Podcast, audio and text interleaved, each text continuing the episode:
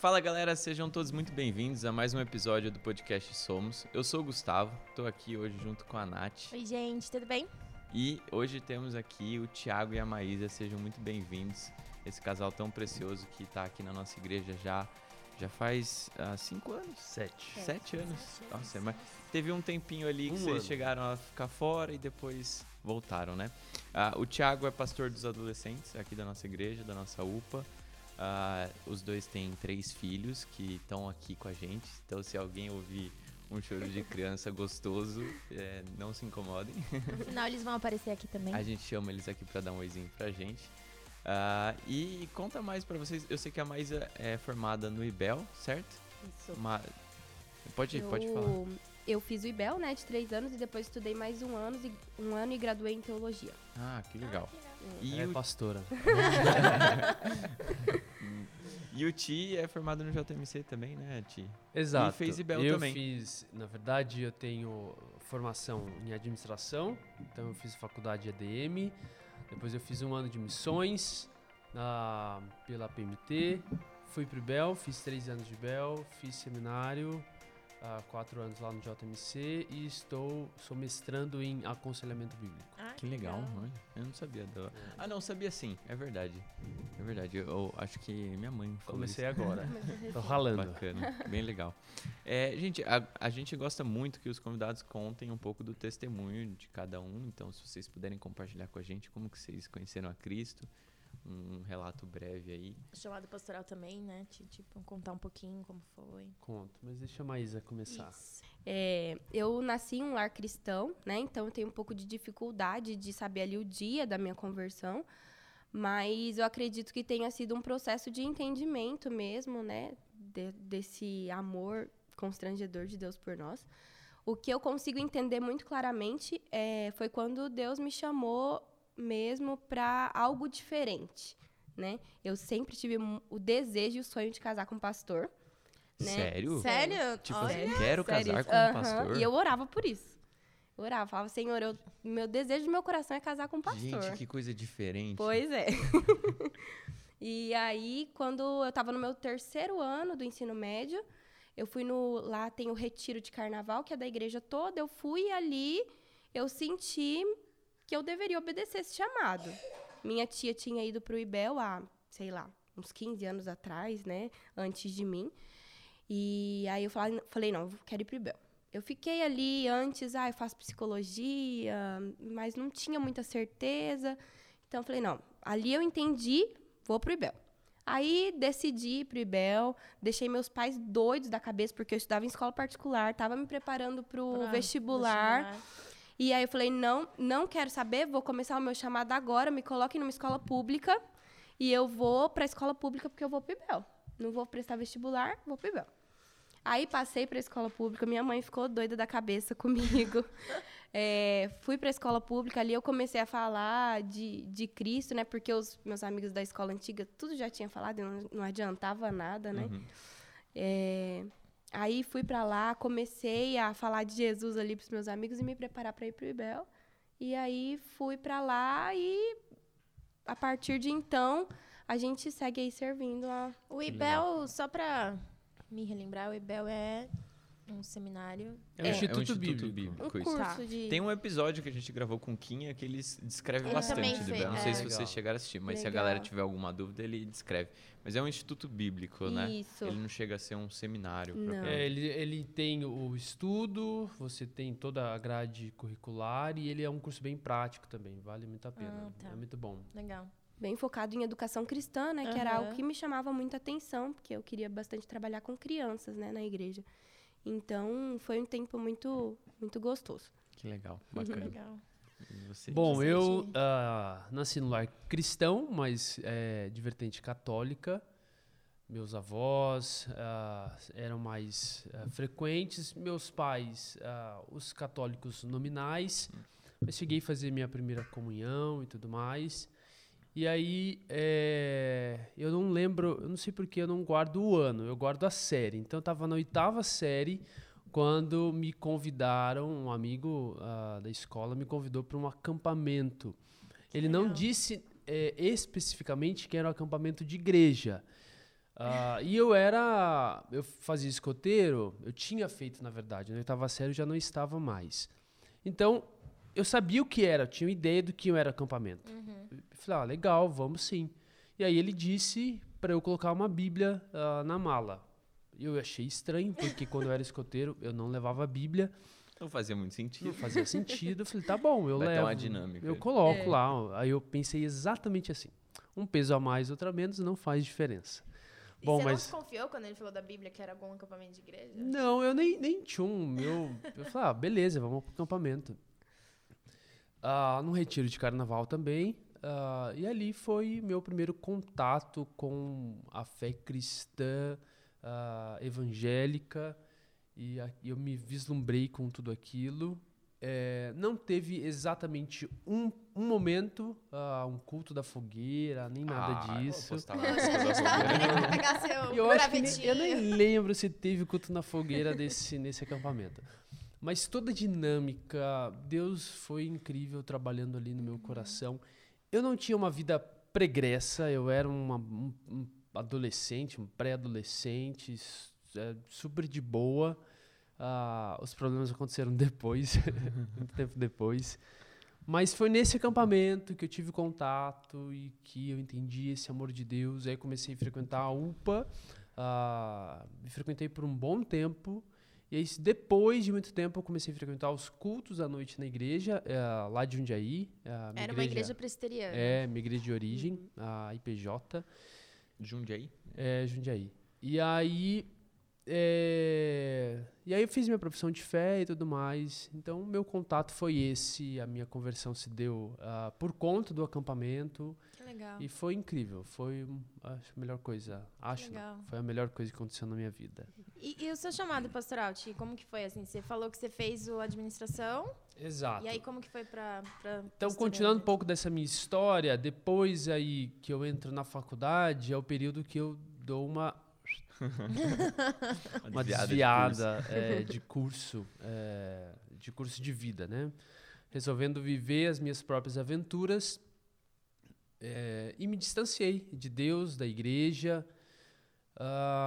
Mas em 2009, aí sim eu lembro a data, porque aí foi não foi a data da minha conversão, mas foi a data em que Deus me chamou de volta e isso me marcou muito. Uhum. Também fruto de um acampamento e o tema metanoia, Romanos 12:2, e não vos conformeis com este século, mas transformai-vos pela renovação da vossa mente.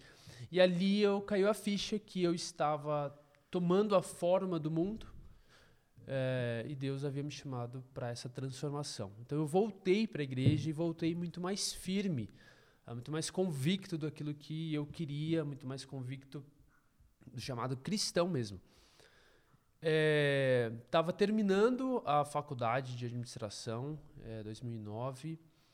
Eu estava trabalhando numa multinacional, embora pequena, mas era uma multinacional, na área comercial, tinha uma boa perspectiva na empresa, mas eu estava insatisfeito. Talvez o mesmo sentimento que permeou o coração da Má, Deus está me chamando para algo mais. Ali eu entendi esse algo a mais também. Eu preciso dar minha vida para Deus, assim, de forma integral. Não sei o que, mas eu quero. Me apresentei ao conselho da igreja. Eu estava, então, formando em ADM. Tentaram ali ver algum caminho numa pós, no jumper, algo para eu... poder me dedicar exclusivamente para a obra. E aí eu entendi que era, a princípio, missões. Eu fiz, portanto, um ano de missões pela PMT. Acho que era, né? Não sou mais, porque isso já faz 10 anos. Candidato a missões transculturais pela igreja, participei de viagem missionária. E Deus foi direcionando. Então, depois desse curso de missões, eu fui para o Ibel. Lá no Ibel, no meu segundo ano, eu entendi o meu chamado pastoral. Eu queria ir logo para o campo missionário, pensei em fazer seminário no campo missionário, mas aí por orientações tanto de missionários e pastores, não, Thiago, faça o seminário aí mesmo. Faz primeiro. Exatamente. Depois. O seminário no Brasil ainda é melhor do que no contexto que eu estava querendo.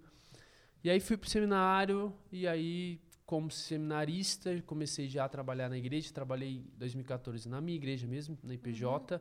Depois, em 2015, fui convidado pelo Rafa a vir trabalhar aqui, auxiliando ele. Estava recém-casado, a Maísa auxiliando com as crianças. E vocês se conheceram lá, no Ibel? Lá no Ibel. Tá. A gente já conta um pouquinho. A Maísa foi pro Ibel procurando um pastor. É, foi no lugar certo. É. Eu casar tinha chamado, um mas eu queria casar também. Claro. Eu quero casar com o pastor, vou pro Ibel. Pois é. Claro, une o último. É, o náutico agradável, isso que eu ia falar. Lugar para encontrar alguém.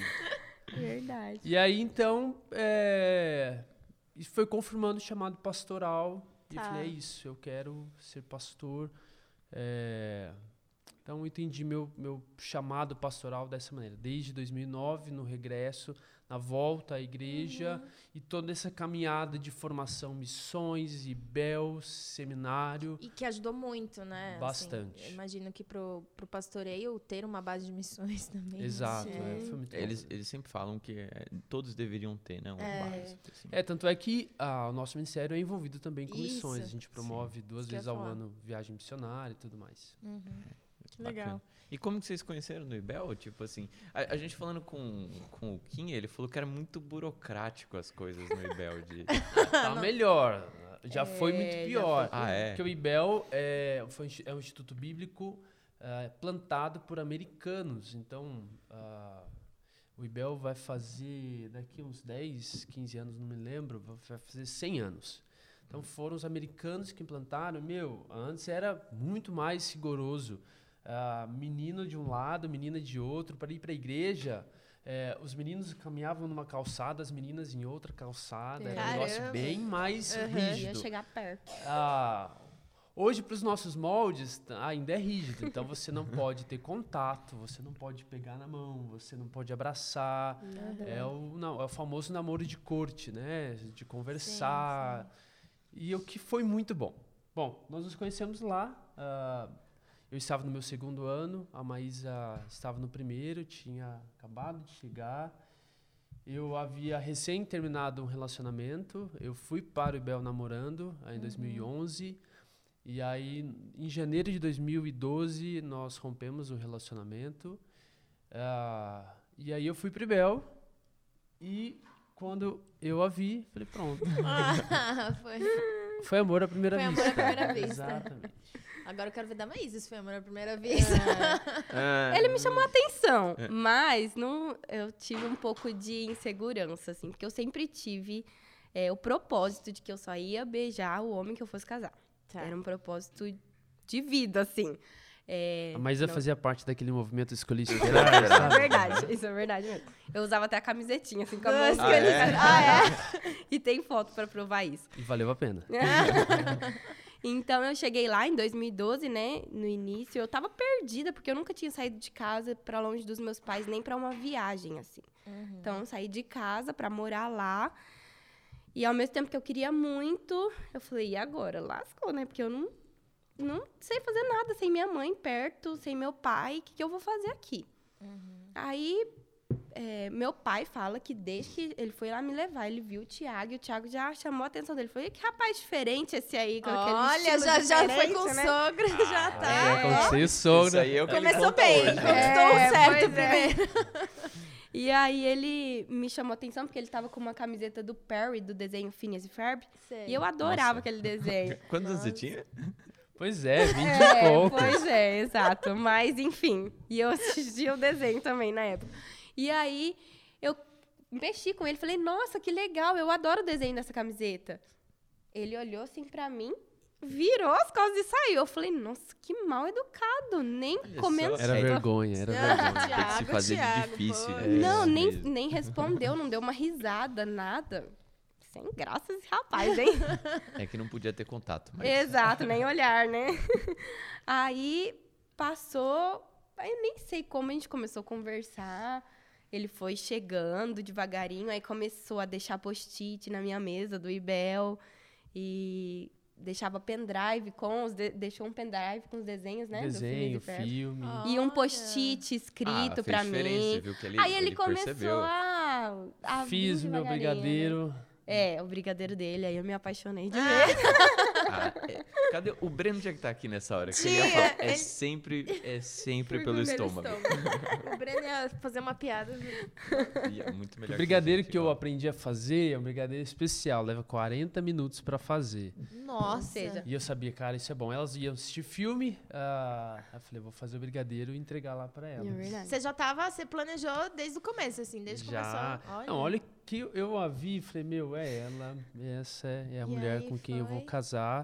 E aí a gente foi se aproximando nessas, é claro, uma boa estratégia. Conheça as amigas e fique amigo das amigas. Porque eu não gosto de levar não, de levar toco. Então eu fui nas amigas, e aí? Você sondou primeiro. Tô gostando, como que é. Eu vi que tinha mais alguns 2, 3 meninos ali investindo também. Olha só. Olha. Pois é, a Maísa chamou muita atenção. E aí eu fui fazendo amizade na certeza de que podia ser recíproco. Então... a gente vai fazer um podcast só pra você ensinar como conquistar. Pois é, deu certo. Deu certo. E você tímido, né? Que dificulta. Não, eu tímido? Não, até que não. Ué, eu fiquei... Essa foi a desculpa que você usou. Não, mas é porque... Eu, claro, a menina que eu tava olhando veio falar comigo, mexeu comigo, aí eu fiquei, sem reação. Mas isso, eu fui investindo. Relacionamento é isso, desde o começo, é investimento. Aí como lá não podia ter toque físico, a gente conversou muito e em abril a gente já tava namorando, dia 15 de abril. O que foi pra sei lá, oficializar, né? Porque vocês estavam conversando e tal. Lá é assim. Foi natural, sei lá. Lá é assim. Não tem muita diferença. Você se interessa por alguém, você conversa, e aí tem o tempo de oração. Então, o casal combina, fala, vamos orar pra ver se é vontade de Deus. Cara, isso não funciona muito bem, não. Porque, a menina é crente. Os dois são crentes, tementes a Deus, é claro que é vontade de Deus, né? Mas enfim. É a fé racional, né? Pois é. É só pra acalmar o coração, sei lá. Oramos. É a paz, é a paz. E pra realmente ter ali. Então a gente, é muito engraçado lá no Ibel, porque chega ao horário da noite, no horário do cafezinho, fica assim, uma renca de casais conversando e depois orando. Então, eles sempre passam esse tempo de oração. Uhum. E aí, depois que recebe de Deus essa oração... Mas a oração sem a mãozinha, a oração. Não, um cada lado, não pode. Tá. No máximo, assim, pertinho. E aí, então, oramos, conversamos muito. E aí, eu escrevi uma carta, falei, vou pedir ela em namoro. Nós fomos ao culto, na noite. E aí, depois do culto, geralmente a gente sai, o pessoal sai pra comer. Não pode sair só de casal, mesmo que seja amigos. Tem que sair sempre em grupo. Tem que ter grupo. Mais gente, né? Lá tem as velas, né? Então, nós tínhamos a nossa vela, que era uma amiga dela. Já meio no esquema. Exato, a vela oficial. Então, nós saímos, eu entreguei uma carta pra ela. Uma flor também. Eu me declarava, ia pedir em namoro, e aí ela leu e... Aceitei. E aceitou. E é isso. E aí nós voltamos namorando. Só que visualmente não muda nada. Porque a gente não pode pegar na mão, a gente não pode se abraçar, não pode beijar. Não, parece a época que eu conheci a Bianca, porque... Covid, né? A gente não saía pra conversar. Quantos meses vocês ficaram conversando? Acho que uns 6 meses. 6 meses. Foi bastante tempo. Mas a gente, tipo, ia pra algum lugar, sentava na praça, por exemplo, ela um pouco longe de mim, os dois de máscara, tipo, zero contato. E aí foi isso. E aí nós começamos a namorar. Aí a gente tem que conversar com o diretor, que é o Reverendo Roberto brasileiro, tem que avisar. Nossa, que pediu uma autorização pra ele, né? Pra namorar. Aí depois veio a mãe, e aí nós oficializamos junto com a mãe, Damares. O sogrão já tava de boa, né? Já. Meu pai, né, nem participou muito, porque ele não foi, né? Lá, quando você pediu pra minha mãe, né? Exatamente. E foi isso. E aí, quanto tempo vocês ficaram namorando até casar? Nós começamos o namoro no dia 15 de abril de 2012. Eu terminei o Ibel em 2013, fui para o seminário em 2014. No final do Ibel, no último dia de aula, eu pedi ela em noivado. Então, em 2013, nós noivamos. Ela continuou 2014 no Ibel, eu no seminário, e aí nós nos casamos no final do ano de 2014, dia 13 de dezembro de 2014. Hoje tem já. Então nós namoramos por uns 2 anos e 8 meses. É. Foi de namoro mesmo, e noivado. É. Ah, foi rápido. Ah, 2 anos de namoro e noivado. Junto, tudo suficiente. Suficiente. É. E como que foram, falar um pouco sobre essa questão, né? O tema do nosso episódio, que é sobre o desejo de ter filhos, né? Vocês conversavam sobre isso enquanto vocês estavam se conhecendo? Quero ter filhos, é importante. Como que foi isso, assim? Era desde o namoro, antes? Antes do namoro, na época ainda que nós conversávamos de conhecer, de trocar ideia, e é importante conversar isso até mesmo antes do relacionamento, na amizade. Hoje em dia, parece que primeiro eu gosto, já namoro, para depois conhecer a pessoa. Não, nós conversamos antes sobre várias coisas. Uhum. E aí ela pode contar um pouco como foi essa conversa. Porque nós tivemos essa conversa. Essa conversa deve ser meio tensa, né? Tipo... Eu não lembro. Eu acho que foi algo natural, né? Eu acho que é tenso se você já tá num compromisso. E aí, então, você revela algo, fala. Ou você pergunta com medo de tipo, pô, eu quero ter 10, resposta, o outro não vai querer nenhum. Foi o que o Thiago chegou falando pra mim. Nós ainda éramos amigos. É, ele falou pra mim, eu quero ter 12 filhos. 12? Você queria... Você tá brincando. Não, ele jogou alto, né? Pra gente chegar numa média. Então, assim... Essa é a minha estratégia. Aí eu... Senhor Jesus, ele quer ter 12 filhos. A minha avó teve 12 filhos. E agora, né? Mas, assim, a gente trabalhava com criança lá, né? Uhum. Então, era natural a gente estar sempre junto com um monte de criança. E quando não é seu filho, você fala, ok, acho que dá pra ter vários desses fofinhos aqui em casa, né? E aí, eu falei, não, mas 12? 12 é muito, né? 12 não dá, desculpa. Eu quero ter 3, eu falei pra ele, que eu sempre quis ter 3 filhos. Uhum. Aí ele, não, mas 3 é muito pouco, então vamos 5, vai, vamos fechar em 5. 3 é muito pouco, isso é desesperador, gente. Enquanto vocês... Isso nessa conversa de conhecer. Se conhecendo, aham. Aí eu falei, então vamos chegar nessa média de 5, tá bom. Aí esse acordo já foi depois, né? Mas a conversa em si... da ideia de que eu gosto de criança, eu quero ter filhos, eu quero ter muitos filhos. Uhum, foi uma conversa na época que ainda éramos amigos, né? Porque eu tinha intenção, mas ainda não tinha nada concreto e nós conversávamos sobre isso. Tá. Uhum. Era a intenção de se conhecer mesmo, saber a opinião. Você precisa saber, né? Tipo assim, e aí, você quer ter filho? Não quer? Aham. Uhum. É uma pergunta importante. E por que vocês acham que, por exemplo, hoje, né, inclusive na igreja, não tem isso? Tipo, as pessoas descobrem depois, às vezes, algumas coisas, né? Como assim, você não quer ter filho depois que tá namorando, enfim? Eu acho que é pela forma como tem se levado o relacionamento, né? Uhum. A bênção de nós termos nos conhecido no Ibel e o tipo de relacionamento que poderia ser desenvolvido lá nos forçou a uma prática que hoje os casais não têm, que é conversar, que se conhecer. Uhum. Então, hoje, primeiro, é claro, o contato físico, a beleza, a química, cara, ela é linda. Uhum. Isso é o que nos motiva a querer algo. Início, né? Exatamente. Mas não é só isso, não pode ser só isso, né? Uhum. Porque aí, se esse é o fator, e depois o casal começa a namorar, e aí começa com beijo, toque físico, você tem pouco tempo de conhecer, você está mais interessado em ficar beijando do que conversar. Uhum. E lá, por conta dessas limitações, a gente conversava demais, conversava de tudo, conversava muito. Fora que a gente morava no mesmo lugar, né? Eu no quarteirão de cima e ele no quarteirão de baixo. Era internato. Se via então, a gente todos os dias? O tempo todo. Foi da manhã, almoço, jantar. Isso, almoçava sempre, todas as refeições juntos. Esses 2 anos e 8 meses foram quase todos. Um ano foi a distância, né? O último. Foi 1 ano e 8 meses. Quando você terminou, né? Isso, 1 ano e 8 meses, o tempo todo juntos. Faz muita diferença. E aí, conversa. E a melhor forma de a gente poder conhecer. Hoje, quando um adolescente vem falar assim, eu quero namorar, tô gostando de fulano de tal, a minha instrução, Eu falei, legal, muito bom. É bom estar apaixonado. É muito bom gostar de alguém. Mas vai com calma. Converse antes. Conheça a pessoa. Uhum. Se você não quer... Você não acha que ela pode ser a mulher da sua vida? Então, investe conhecendo a pessoa antes de ter algum contato. Porque os contatos físicos, o beijo, o abraço, pegar na mão, por vezes confunde o sentimento.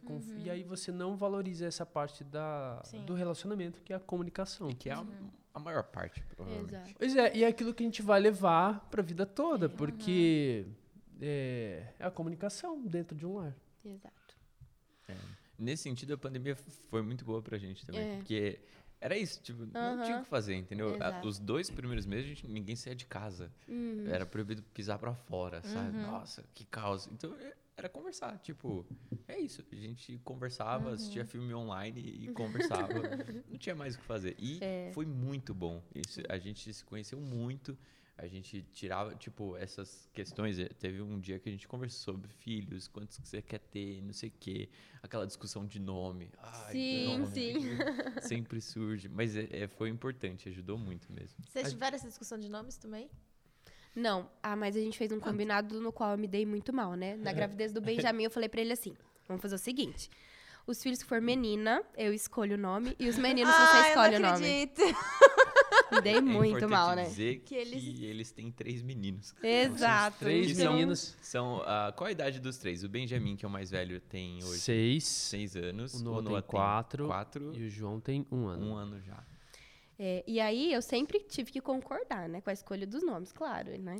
Então, ele falava, eu concordava, e aí do João, ele me deu um sustinho, né? Porque eu falei que queria só João. Ele, mas do João Pedro, será que não? Eu fiquei testando todos os nomes. João Pedro, João Marcos, João...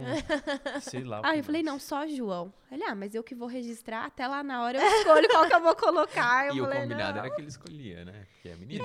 Então... Mas é importante dar nome, e os nomes têm significados, né? Sim, com certeza. O Benjamim, filho da mão direita, o filho da felicidade, foi o nosso primeiro filho.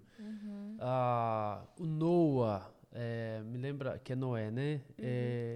Descanso. A Maísa teve uma gestação bem difícil, com pedra no rim, a gestação toda, sofreu bastante. E o nome Noah, descanso, é bem significativo. E o João, eu não lembro o significado. Amigo de Deus, abençoado por Deus, alguma coisa nesse sentido. Pois é. Então, o nome não é simplesmente uma escolha por gosto, né? Eu busquei sempre nomes bíblicos e que tivesse ali algum significado. E o Benjamim veio depois de quanto tempo de casada? 6 meses. Não eram nossos planos, né? A gente queria esperar uns 2 anos para ter filhos, que foi algo combinado também. Porque eu estava no seminário... Então, ia dar o tempo dele terminar, os 2 anos ali para ele terminar. Pra ficar mais tranquilo, né? Nós pelo havíamos menos comentado. No meu último ano, 2017, a gente pode engravidar para tê-lo no 2018. Final do ano, 2018 e tudo mais. E aí, eu tomava remédio, fui fazer uma troca de remédio e engravidei do Benjamim. E como foi, assim? Vocês sentiram medo, assim? Tipo, nossa, e agora? Eu acho que medo que não. Você se assusta um pouco porque é algo novo, né? E eu casei muito nova, eu casei com 20. Aí, logo fiz 21 e descobri minha gravidez com 21. E tive ele com 22. Então, eu fiquei meio assustada, assim. Eu queria, mas, tipo... Agora você já é. Eu quero ser mãe, mas agora você já é. E agora você tem que se virar para cuidar de você, do seu marido e do seu filho. Mas então... Você começou... Atrasou a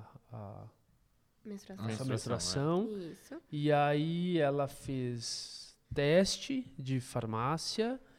E nós fomos confirmar o teste pelo exame de sangue. Nós fomos lá em Jundiaí fazer, né? Foi, nós fomos lá, pegamos e aí vimos o resultado positivo, contamos para minha avó, para minha mãe também. Minha mãe tava lá. Mas nós voltamos de Jundiaí para cá em silêncio. A gente não conseguiu falar nada um com o outro. Assimilando. Porque a gente estava recém-casado. Nós estávamos... Não tinha nem se adaptado ainda. Exato. Não havíamos adaptado tanto na vida de casados. Eu estava no seminário. Segundo ano é um ano bem difícil. nos adaptando aqui ao trabalho. Então, foi tudo assim. Nós nos casamos lá na cidade dela, no final de 2014. Fomos para a nossa lua de mel e voltamos à nossa lua de mel já morando aqui, já trabalhando aqui. Ainda tudo muito novo. Seminarista, sem nenhum pingo de estabilidade financeira. Então, nos assustou. Assim. Tanto é que nós fomos procurar o pastor Hilder, temerosos. Eu chorei bastante. A gente até falou, pastor, não sei, não lembro que ele brincou. Não sei o que aconteceu.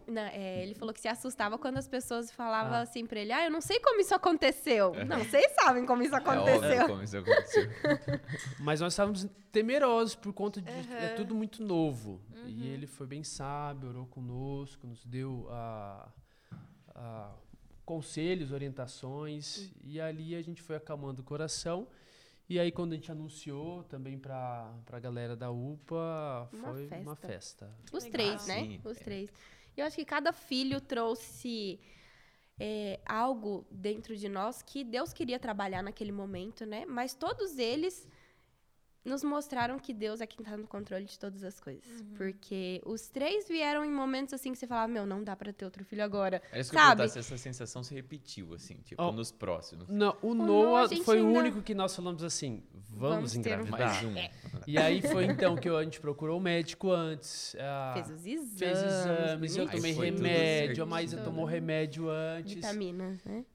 Mas aí foi. Eu voltei pra Jundiaí.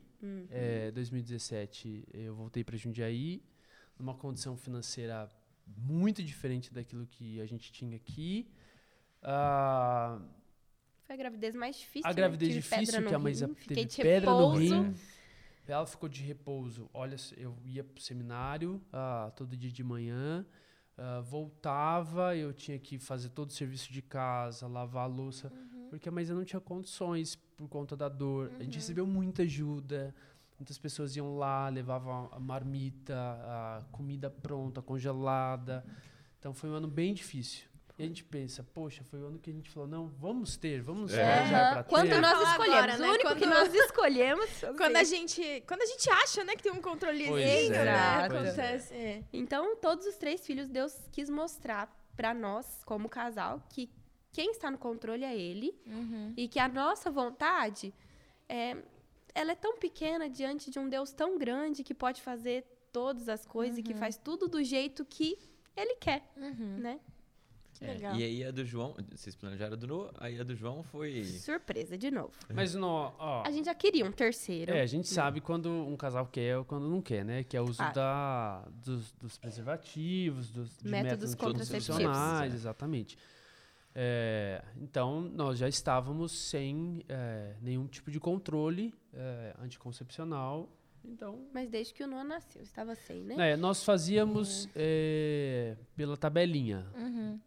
Não é bem tabelinha, né? E tem um método de ovulação Billings, que é o método natural, de conhecimento do corpo. Né? Mas aí eu estava esperando, porque eu estava sem plano de saúde, né? Então, a gente ia ter o plano de saúde ali naquele setembro, outubro, mais ou menos, que a gente ia fechar. E aí, quando foi em agosto, eu engravidei do João. Então, no dia dos pais eu fiquei sabendo. Eu lembro. Foi o anúncio mais ousado de gravidez. Eu contei pra ele naquele dia mesmo, ele contou lá na igreja. Foi isso. E os próximos? A Maísa disse que tinha uma surpresa pra contar. Está grávida? Não. Ainda. Nossa, ia ser inédito. O podcast ia bombar. Já pensou? Nossa. Bom, tem que esperar o ciclo, né? Porque pode ser que tenha alguém aqui. Nós não sabemos ainda. Cada mês é um coração palpita. Bom, o desejo de ter muitos filhos continua. E a gente sabe que é Deus quem cuida. E a gente fala isso. Nós não tínhamos condições, se for olhar materialmente, racionalmente, nós não tínhamos condições de ter nenhum. É muito difícil mesmo. Mas se você for planejar, pôr na ponta do lápis, o que eu preciso para ter uma criança? Você começa a fazer as contas. Exatamente. Não dá. Não tem como. Mas também não é um passo assim, de inconsequência. Vamos... Não, é claro que a gente tem E quando eu falo racionalmente, é porque geralmente você quer dar o que você não teve, quer dar o melhor para os seus filhos, proporcionar tudo do bom e do melhor. Então, se você colocar e começar a fazer essas contas, cara, você tem um e olhe lá. Mas é como a Má comentou, Deus vai nos ensinando e vai moldando quem somos, as nossas prioridades e o lance de necessidade. O que é necessário? O que realmente é. Exatamente. Foi algo que, durante toda a nossa vida de casado, são 7 anos, a gente tem trabalhado essa questão do que é necessário, do cuidado de Deus. Por vezes, a Má tem mais tendência a ter um coração mais ansioso, e a gente sempre pastoreia nesse sentido de, o que Deus prometeu? Que o necessário não nos faltaria. O que é o necessário? É aquilo lá, a comida, é a roupa, é o teto, isso não vai nos faltar. E nós, pela graça, temos experimentado esse cuidado de Deus desde então. Nunca nos faltou nada.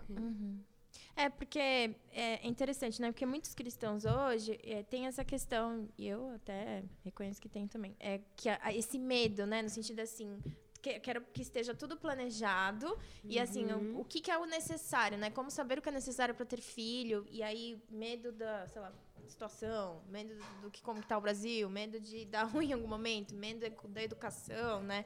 O que vocês diriam para uma pessoa, até como eu, e para as outras pessoas, assim, sabe? Tipo, esse medo, assim, como que eu vou criar um filho no mundo ruim, no mundo mal, no mundo que, sei lá, né, tá cada vez difícil, o que fazer com isso, né?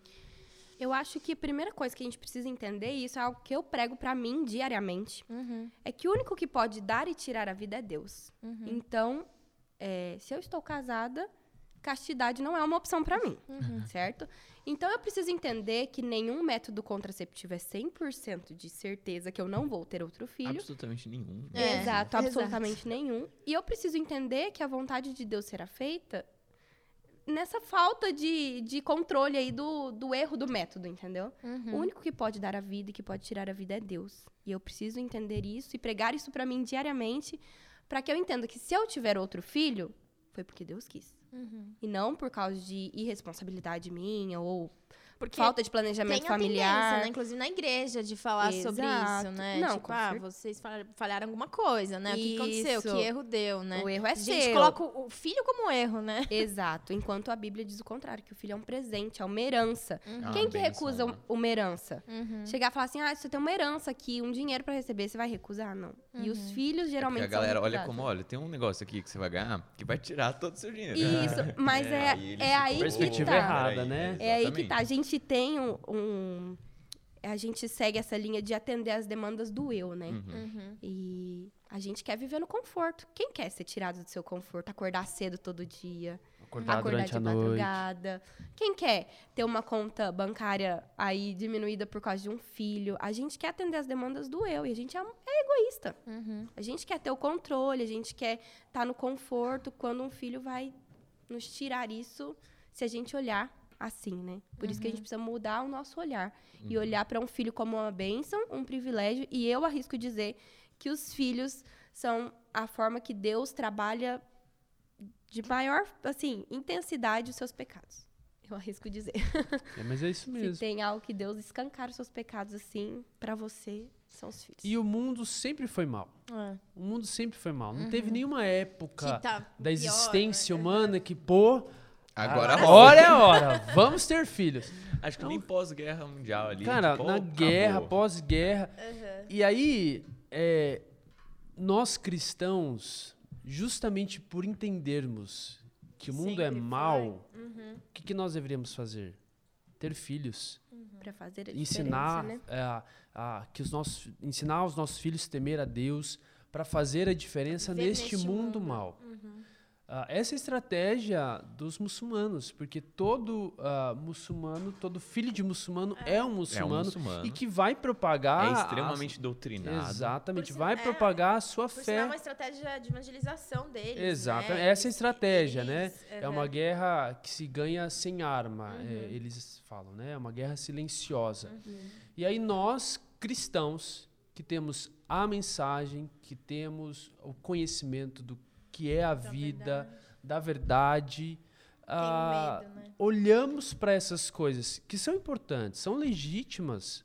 Eu quero dar uma boa educação para o meu filho, eu quero dar boas condições, mas elas não podem ser maiores do que o entendimento do que é um filho, de cumprir o mandato de Deus, da procriação, de termos filhos para habitar nessa terra e porque através dos nossos filhos as suas gerações serem abençoadas. Por vezes nós focamos demais numa vida materialista e nos esquecemos. Não, é muito egoísta da nossa parte, né? Até porque às vezes a gente olha assim, eu não vou pôr um filho nesse mundo porque eu vou levar dor pro meu filho. Tipo, não é um pensamento que faz muito sentido. Não faz nenhum sentido. Porque imagina se sua mãe tivesse esse tipo de pensamento e assim vai. Não teria filhos, acabaria. Se você olhar os motivos assim, uma pessoa fala, eu não quero ter filhos. Se ela listar os motivos, 99% dos motivos são de egoísmo. São por egoísmo. E eu falo por mim. Quando o Thiago fala, mas eu quero ter mais. Eu falo, eu não sei se eu quero ter mais. Por que eu falo que eu não sei se eu quero ter mais? Porque eu vou ficar mais cansada, eu vou ter mais trabalho. Por eu só penso em mim, né? Então, assim, é tudo egoísmo. Não, exatamente. A gente tava falando aqui, né? Que quando o Benjamim chegar na idade de que ele consegue cuidar ali do mais novo, aí pronto. Aí já era. Já. Falta pouco. Mas tá na torcida. Só mais um. E olha só, os dois estão ali, ó. O Ben e o Noah brincando de boa. Extremamente comportados. Porque a gente ficava pensando, poxa, as crianças lá já pensou, faz mal, não sei o quê. Mas eles são de boa. Isso é um negócio muito interessante. Nos cultos, inclusive, é muito raro eu ver os seus filhos bagunçando, assim. Tem alguma coisa específica que vocês falam? Vocês dão alguma coisinha pra eles? Não. Eu acho que não. Mas tem alguma coisa que vocês falam com eles, tipo assim, olha, esse momento aqui é um momento em que você... Não sei, como que você passa pra eles a importância, assim, desse momento? A gente a todo momento ensina o que é, porque vamos. E sendo pastor, a gente tem uma dificuldade ainda mais. Eu acredito no cuidado com os filhos, na educação dos filhos, e ensiná-los que eles vão à igreja não porque é o meu trabalho, mas porque nós somos crentes, tementes a Deus e vamos para adorar a Deus. Então, eu até falo que meu trabalho é de segunda a sexta, segunda a sábado, mas o domingo é o dia que a família vai cultuar ao Senhor, né? Então, a gente sempre ensina reverência, temor a Deus, tem que ser constante, é uma prática constante. Em casa também, né? Quando vai ler a Bíblia, orar. Não é ficar brincando com um brinquedo na mão. Não, é um momento de falar com Deus, né? E isso é importante, né? Porque eu também acho que, assim, muitos pais delegam para a igreja, às vezes, a criação espiritual, né? Isso. E eu acho que isso é um dos medos também, que não sei, que passa pela cabeça, né? E não, a partir do momento que você é pai... o chamado para a educação, né? É inteiramente do pai, dos pais, né? E não da igreja. A igreja pode ser um suporte, e é muito bom. Mas é uma responsabilidade. E na esfera, todas as esferas, até mesmo a educação formal, é uma responsabilidade do pai. O pai confere à escola, ao professor... a autoridade para que ele ensine. Mas o pai deveria acompanhar os estudos, o que o filho está aprendendo, enfim. Então, a responsabilidade da educação em todas as esferas da vida continua sendo dos pais. Em nenhum momento passou ao ser do Estado, da escola ou da igreja. Embora haja movimentos, ideologias que querem tirar... afirmam que o filho não são dos pais, mas é do Estado. Isso é um absurdo, porque família não é uma instituição estatal, não é uma convenção social, ela é um projeto de Deus, E aí, dentro dessa estrutura familiar, cada um tem a sua responsabilidade, dada pelo próprio Deus. Qual que é a maior dificuldade para vocês na educação, assim, das crianças? É saber que nós estamos... criando vidas, educando vidas. O poder que nós temos sobre a vida deles é assim, é uma vida. Eles aprendem de todas as maneiras, através da observação, do exemplo. Repetem, né? Tudo. Até o João já. Então a gente tem que saber. E quando a Má falou que eu acho que é uma forma de Deus, eu ouso falar, não, é isso mesmo. Deus nos dá os filhos para nos moldar mais ao seu caráter, a quem Deus é. Sem filhos, há áreas da nossa vida que talvez não possam ser trabalhadas. Deus nos dá os filhos para trabalhar justamente essas áreas que precisam ser trabalhadas em nós. Então é uma responsabilidade muito grande, educar uma vida, de ensiná-los no caminho do Senhor, de instruí-los, de ensinar a temer a Deus acima de todas as coisas. É uma grande responsabilidade, é um grande desafio. A minha maior dificuldade é ver o meu pecado, o meu filho imitando o meu pecado. Uhum. Tipo, a minha falta de paciência. Às vezes, o jeito que eu falo com ele vai, o Benjamim vai lá e fala com o Noah. Uhum. Eu falo, puxa, eu preciso melhorar nisso. Uhum. Porque ele está repetindo o meu pecado. Uhum. Então, a minha dificuldade é essa. Sondar o meu coração, ver os meus próprios pecados para que eu o ensine, né, de forma diferente. E vocês acham, assim, o Ti estava comentando, né? É um pressuposto para todo cristão querer ter filhos ou ter filhos? É como lidar com essas questões, né? Por exemplo, tem pessoas, muitas mulheres que não conseguem, né? Uhum. Como lidar com essa questão, assim? O que fazer, né? Fica à vontade. Ah, é? Uhum. Chique. Bom, é natural que todo casal queira e deseje ter filhos, né? Se o casal, por alguma razão, não deseja ter filhos... É pecado? Bom, não. Mas tem que sondar o coração. A motivação, né? A motivação. Exatamente. Tá. E aí, então, a motivação vai revelar se é pecado ou não. Como a gente já comentou aqui, que muitas vezes enfrentamos essa dificuldade com o nosso próprio eu. Uhum. E aí, se as motivações são egoístas, são pecaminosas, ora, não ter um filho se torna algo pecaminoso. Por conta das minhas motivações. Então, quais são as motivações não pecaminosas? Não pecaminosas? Motivo de saúde também, problema de saúde. Exatamente. Né? Eu acho que às vezes único, até um, né? momento... Assim, eu fiquei pensando... Mas até mesmo... um contexto que às vezes a pessoa pode estar numa situação que, assim, não é um momento, sabe? Você precisa esperar. A realidade, talvez. Né? Mas aí que tá. Eu entendo isso também. Mas no coração dela... O quanto antes ela entender que, o que é um filho e o que significa a paternidade, a maternidade, e não ter esse coração, não quero, não posso, porque como nós testemunhamos já dentro de casa, e a gente vê isso acontecer assim muitas vezes, o controle sobre a gestação, a gravidez, não é nosso. Uhum. Quantas mulheres engravidaram tendo DIU, que é um dos contraceptivos aí de maior... A gente tem casos de pessoas que são estéreis, se fala. Isso, 100%. Exato. Tipo, todos os exames indicam que são, e eles têm filhos. Pois é, então o controle nesse sentido não tá. Então, por isso que, bom, tá no meu coração, se, digamos, nós somos um casal ainda sem filhos... Nosso coração tem que ter a disposição de querer ter filhos. Uhum. Se nós vamos fazer um acordo, nós não vamos ter filhos, primeiro eu tô querendo brincar aqui de ser Deus, de falar assim, nós não vamos ter de maneira nenhuma. Uhum. Então, vou usar 2, 3 camisinhas, você vai usar DIU e anticoncepcional. Uhum. Cara, se Deus quer, ele faz. Então, o nosso coração deve ser assim, bom, nós estamos abertos a ter filhos, a bênção de gerar filhos. É claro que, e aí, até mesmo o desejo de querer ter filhos também pode ser um desejo pecaminoso. Eu quero ter a qualquer custo. Por quê? E aí, sondando as motivações. Status social... Ou pra aparência, mim, né? Eu preciso completar algo. Acho que vai ser. Tá faltando alguma coisa quando não é isso. Isso é muito perigoso. Eu imagino pra mulher é muito mais, né? Porque assim, tá faltando algo, meu filho vai ser meu pra sempre, né? Essa coisa assim. E vai indo pra umas esferas, por exemplo, quando eu conversava com a Bianca, eu me lembro muito bem de uma vez que ela falou assim, olha, quando eu procurava alguém pra me relacionar, às vezes eu via na pessoa o cara que eu queria pra ser pai dos meus filhos.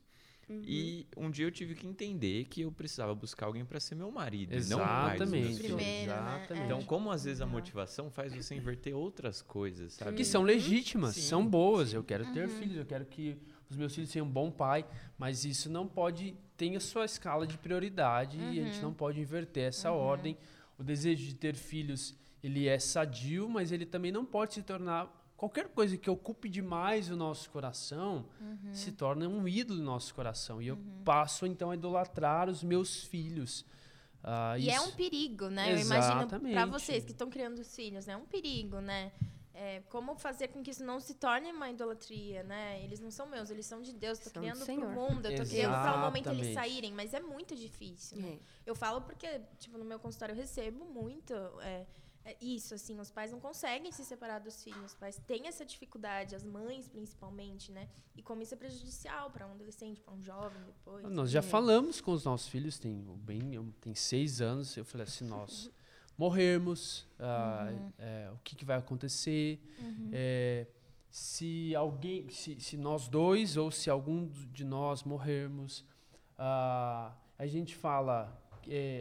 Qual é o nível ali de amor? Eu amo mais a minha esposa, eu amo mais a mamãe do que você. Que é outra coisa que muitos casais, às vezes, esquecem de equilibrar dessa forma correta, né? De priorizar. É primeiro a mamãe, depois vocês.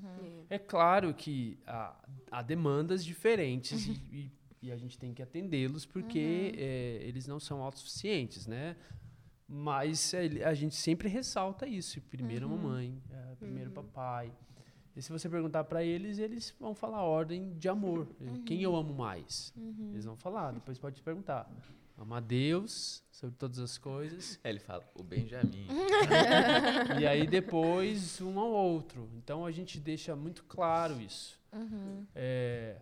E aí, você mencionou, né, Nath? Casais que não podem ter filhos. É algo que tem que ser tratado dentro do coração, como eu mencionei. Não pode ser algo maior do que o desejo de agradar a Deus, de temer a Deus.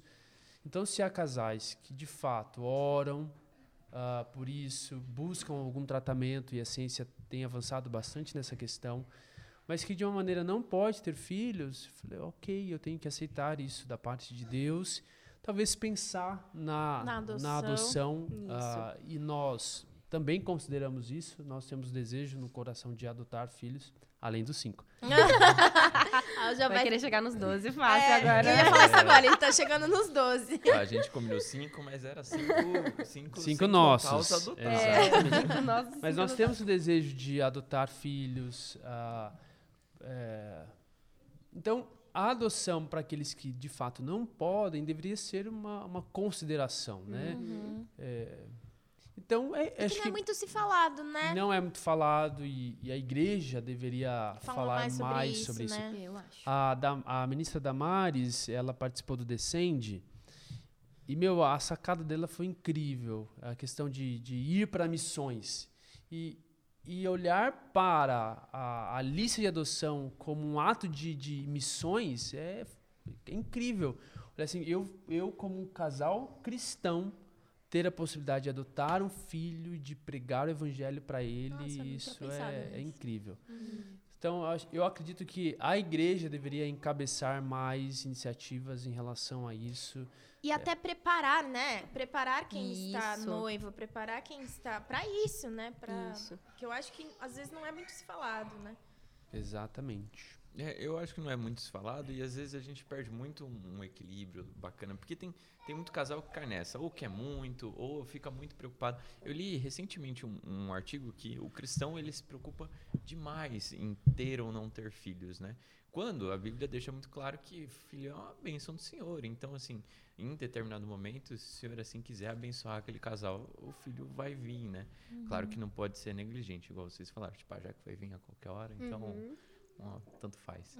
Mas eu acho que a igreja precisava trabalhar mais isso, tanto com os adolescentes quanto com os jovens, desse relacionamento com... Eu acho que só é trabalhado com quem está no Kids, que tem um contato direto. E a pessoa já está acostumada com criança, não sei o quê. Então, às vezes a gente tem a sensação de quem trabalha com Kids são aqueles que parece que desejam ter filhos, sabe? E os outros estão fugindo, não querem, ou alguma coisa assim, né? Porque dá trabalho, Dá muito trabalho. Criança dá... Claro. Tem as demandas, né? Tem aquela entrevista do Porchat, você ouviu? Eu repercutiu na internet. Eu só vi a repercussão, não vi... Que ele fala, não, ter filho atrapalha. Eu não quero ter filho porque vai atrapalhar demais, né? Esse texto que eu li falava, cara, atrapalha, não posso dizer que não. Tipo, mudou tudo o que eu fazia, entendeu? E aí é mais uma forma como você encara a vida. Se você encara a vida na perspectiva de você é o centro e de que a sua vontade tem que se prevalecer, então qualquer coisa que impede, isso vai atrapalhar. Agora, não. Se eu enxergo que a razão, o propósito da minha vida é ter família, e que ter família é investir no meu relacionamento com a minha esposa, é investir no meu relacionamento com os meus filhos, então eu não vou ter essa percepção que atrapalha. Porque é isso, faz parte da minha função como pai, me dedicar nisso. Recentemente, por conta do mestrado, eu estava fazendo um projeto de mudança, um projeto de mudança pessoal. Então, pedi para elencar um pecado que você estava lidando bastante e aí trabalhar essa mudança. O meu era a ira. Eu mirava muito fácil... porque a gente está lá num apartamento que já é pequeno, eu não tenho mais um escritório, porque o quarto virou quarto de brinquedo. Então eu tenho o meu espaço ali na sala. E as crianças têm um quarto de brinquedo para elas. Mas elas ficam na sala. Uhum. E aí o Ben e o Noah brincam bastante, mas também tem bastante conflitos entre os dois e toda hora, pai, ele fez isso, pai, ele fez aquilo. E o Noah... é mais emotivo, sempre vem chorando, ou grita mais, ou já bate no Ben. Então, toda hora tem que ficar conciliando. Eu vi que, eles estão tirando a minha paz, eles estão tirando... agora a minha hora, agora é o meu momento de estudar. É legítimo estudar. Eu estou estudando aqui, me aperfeiçoando, é legítimo. Mas aí, o que eu percebi? Que o desejo pela paz estava sendo muito maior a ponto de eu pecar, de eu irar. Então, eu entendi que isso devia ser mudado, e aí é isso, eu entendo que os meus filhos são crianças, que eles ainda não sabem se relacionar entre eles, mediar conflito entre eles, e precisam de um terceiro, e eu vou ter que parar quantas vezes forem necessárias para poder auxiliá-los. Então, se eu enxergo dessa perspectiva, eu não vou ficar assim, nossa, tá atrapalhando. Não, faz parte. A questão não é atrapalha, né? É que ele muda a sua vida. Muda a dinâmica, cara. Não tem jeito. Caminhando já para um final assim, um último conselho que vocês dariam para alguém que pensa em ter filhos ou está querendo se planejar, não sei, o que vocês diriam para um casal cristão, talvez um jovem ou mesmo um mais velho? Bom, para qualquer cristão, independentemente da sua faixa etária e a sua se tem um relacionamento ou não, é desejo de ter filhos, porque ter isso em mente, que filho é uma bênção, porque nós vivemos nessa condição, todos nós somos filhos, né? E é uma bênção ser filho. Então considere ter filhos, porque aí você já vai moldando a sua vida, não por um estilo egoísta, Não para você, mas para essa ideia de que Deus nos criou para que condição? Para amá-lo acima de todas as coisas e para amar o próximo, como a mim mesmo. Então, nós já nos amamos demais. E a ideia de pensar, poxa... Porque você encontra adolescentes, meninas hoje... não quero casar. Não quero ter filhos. Por motivações egoístas. Então, se desde cedo, desde o kids, eu como pastor de adolescentes, eu sempre falo que filho é uma bênção. Então, desde cedo, formar essa mentalidade, pastoreando o coração nesse sentido, auxiliará você, o adolescente, por exemplo, quando nessa fase que começa a querer ter um relacionamento, com quem que eu vou casar? Quem que vai ser... É legítimo perguntar quem vai ser o pai dos meus filhos. Sim. Não deve ser a razão pela qual eu vou, o critério único, mas deve-se considerar isso, né? Até mesmo por questão, para ser da mesma fé, ter a mesma crença. Então, com quem que eu quero constituir família? E você falou agora da mesma crença, me veio na mente assim, como isso é importante para a gente pensar na criação do filho, né? É, assim, como que você... Porque se você não tá com uma pessoa da mesma crença, você tá criando um filho e, de certa forma, tá para você, né? Você não vai conseguir criar para Deus, né? Você não vai conseguir criar para os caminhos de Deus. Né? Exatamente. É. Então, desde cedo, você formar essa mentalidade de que filho é bênção, de que filho é presente, vem do Senhor. Eu acredito que as famílias, e aí quando casados, você não vai ter esse lance de eu quero aproveitar ao máximo a minha vida casado. Não, dá para aproveitar também com filhos. É tudo uma mudança de perspectiva e passar a olhar filho como uma bênção, como uma alegria e não como um peso, como um fardo, geralmente como se tem por aí. Legal. Má? Desculpa. Eu acho que a gente precisa sempre entender que Deus está no controle de todas as coisas, para saber... É Ele quem sabe a hora de termos filhos ou não. É Ele que sabe se vamos ter filhos ou não. Mas, independente da escolha dEle para nós, é entender que a nossa vida é para a glória dEle. E se tivermos filhos, vai ser para a glória dEle. Se não tivermos filhos, vai ser para a glória dEle. E que tudo que a gente fizer, tendo filhos ou não, deve ser para a glória de Deus. Bacana, muito bom. E vocês têm alguma recomendação sobre livros, séries, filmes que tenham sobre essa temática? Eu acho que o meu livro favorito de criação de filhos é Pastoreando o Coração da Criança. Ah, é maravilhoso. Que eu amo. É, eu até fiz minha monografia do Ibel em cima dele. Conheço, mas não li ainda, eu tô esperando. Mas vai ter oportunidade. É até bom você, nesse período de noivo, ler sobre, né? Às vezes não esperar para quando tiver filhos, né? Mas se preparar, o casal deveria se preparar. Antes, exatamente. Tem um livro muito bom, eu não lembro os autores, mas é da editora Fiel. Pais Fracos, Deus Forte. Também não vou lembrar agora. Mas é um livro muito bom que fala a questão dos desafios da paternidade. Paul Tripp tem bastante livros sobre a temática de filhos. Eu acho são todos muito bons. Douglas Wilson também tem, falando sobre... E aí tem para criação de meninos, futuros homens, tem para criação de meninas, o que você precisa ser para casar com minha filha.